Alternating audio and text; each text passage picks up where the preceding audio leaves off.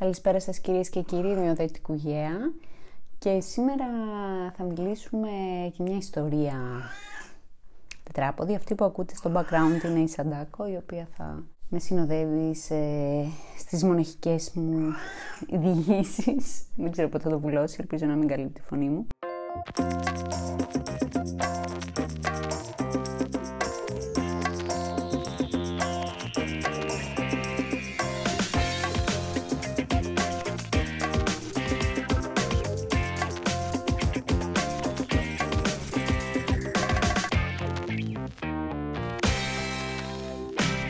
Έχω ένα γάτο.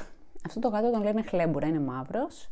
Είναι πάρα πολύ γλυκό γατού, γλυκός γατούλης. Τον βρήκε η γειτόνισσα στο Σούνιο να κρέμεται από ένα δέντρο. Τον μάζεψε, δεν μπορούσε να τον κρατήσει γιατί έχει αλλεργία στις γάτες και προφανώς ε, τον ε, παρέλαβα εγώ και τον είχα στο εργαστήριό μου. Κάποια στιγμή λοιπόν ο Χλέμπουρας συνειδητοποιώ ότι παίζει με, με κάτι. Πλησιάζω και αυτό το κάτι ήταν μια κρίδα την οποία την είχε ήδη, της είχες ήδη σπάσει λιγάκι το πλευράκι, στο φτερό πάνω πάνω, ε, αλλά ήταν ζωντανή και προσπαθούσε να ζήσει. Και επειδή εγώ δεν, δεν μπορώ, δεν μπορώ καθόλου με οποιοδήποτε ζώο που βασανίζεται, αποφασίζω να σώσω την ακρίδα. Μπλοκάρω λοιπόν το χλέμπουρα, παίρνω την ακρίδα, τη βάζω σε ένα βάζο με λίγα διάφορα πράγματα και την παίρνω μαζί μου σπίτι. Η ακρίδα λοιπόν μόλις βγήκε από το βάζο, τσουπ πήδηξε πάνω στην κουρτίνα του σπιτιού μας και εμείς τη κρεβαμάγαμε με μανταλάκια διάφορα ε, λάχανα, μαρούλια και διάφορα άλλα πράγματα, εν πάση περιπτώσει.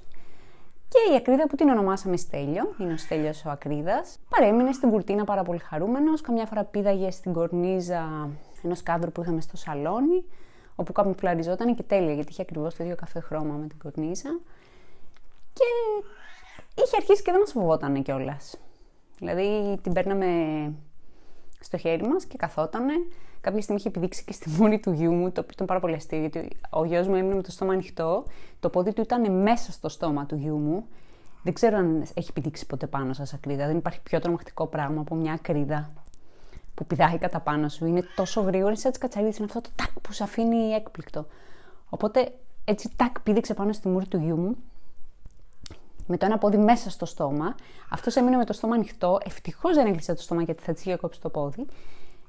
Και μετά προχώρησε και συνέχισε και την πήρα σαν να μην τρέχει τίποτα. Μας είχε συνηθίσει, μας αγα... δεν ξέρω αν μας αγαπούσε, σίγουρα δεν τον ενοχλούσαμε. Και αυτό θεωρώ ότι είναι δείγμα αγάπης από ένα έντομο.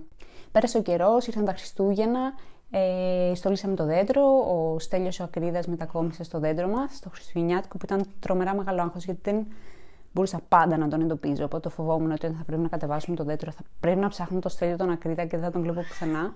Παρ' όλα αυτά, Ξεστολίσαμε το δέντρο, ανακαλύψαμε τον Στέλιο τον Ακρίδα, ο οποίος περιφερόταν στο σαλόνι σαν να μην τρέχει τίποτα. Εμείς συνεχίζαμε να κρεμάμε φρέσκο λάχανο, φρέσκο μαϊντανάκι και αυτό το τραγάνιζε μια χαρά. Γκουκλάρουμε φυσικά ε, τον κύκλο ζωής των ακρίδων για να ξέρουμε τι γίνεται και ε, ανακαλύπτω ότι οι ακρίδες, όταν είναι μικρές, ε, δεν μπορούν να, να πετάξουν.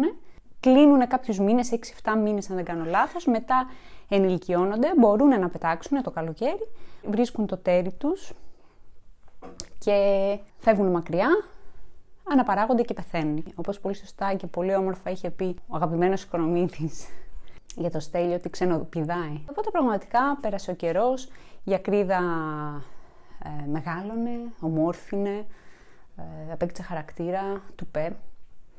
Ήρθε το καλοκαίρι, μάλλον η άνοιξη, και τον άφησα να βγει έξω στο μπαλκονάκι που έχουμε πάρα πολλά φυτά. Έχουμε και μια ένα πολύ ωραίο δεντρολίβανο. Τον ακούμπησα πάνω στο δεντρολίβανο και του άρεσε πάρα πολύ.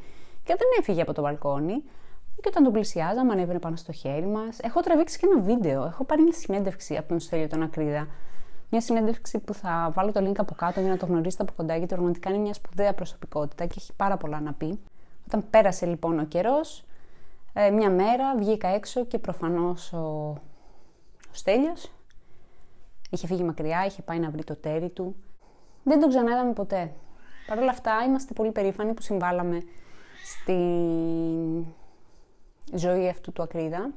Καταφέραμε να το κρατήσουμε ζωντανό μέχρι να κάνει τα παιδάκια του. Ε, ελπίζω να πέρασε καλά μαζί μας. Εμείς πέρασαμε πάρα πολύ ωραία. Ε, δεν φανταζόμουν ποτέ ότι θα μπορούσα να δεθώ με ένα έντομο τόσο πολύ και όμως δέθηκα μαζί του και στεναχωρήθηκα πάρα πολύ και εγώ και τα παιδιά μου. Έχω την εντύπωση και ο άντρας μου, και αν μην τον παραδέχεται, όταν έφυγε, γιατί τον είχαμε συνηθίσει. Πρώτα απ' όλα, μάθαμε ότι τα έντομα σε αναγνωρίζουν, καταλαβαίνουν τις διαθέσεις σου και αποκτούν εν... αποκτάς μαζί τους κάποιο δεσμό, το οποίο δεν το φανταζόμουν ποτέ. Δεύτερον, έμαθα ότι τα κακά της ακρίδας μοιάζουν με μικροσκοπικά all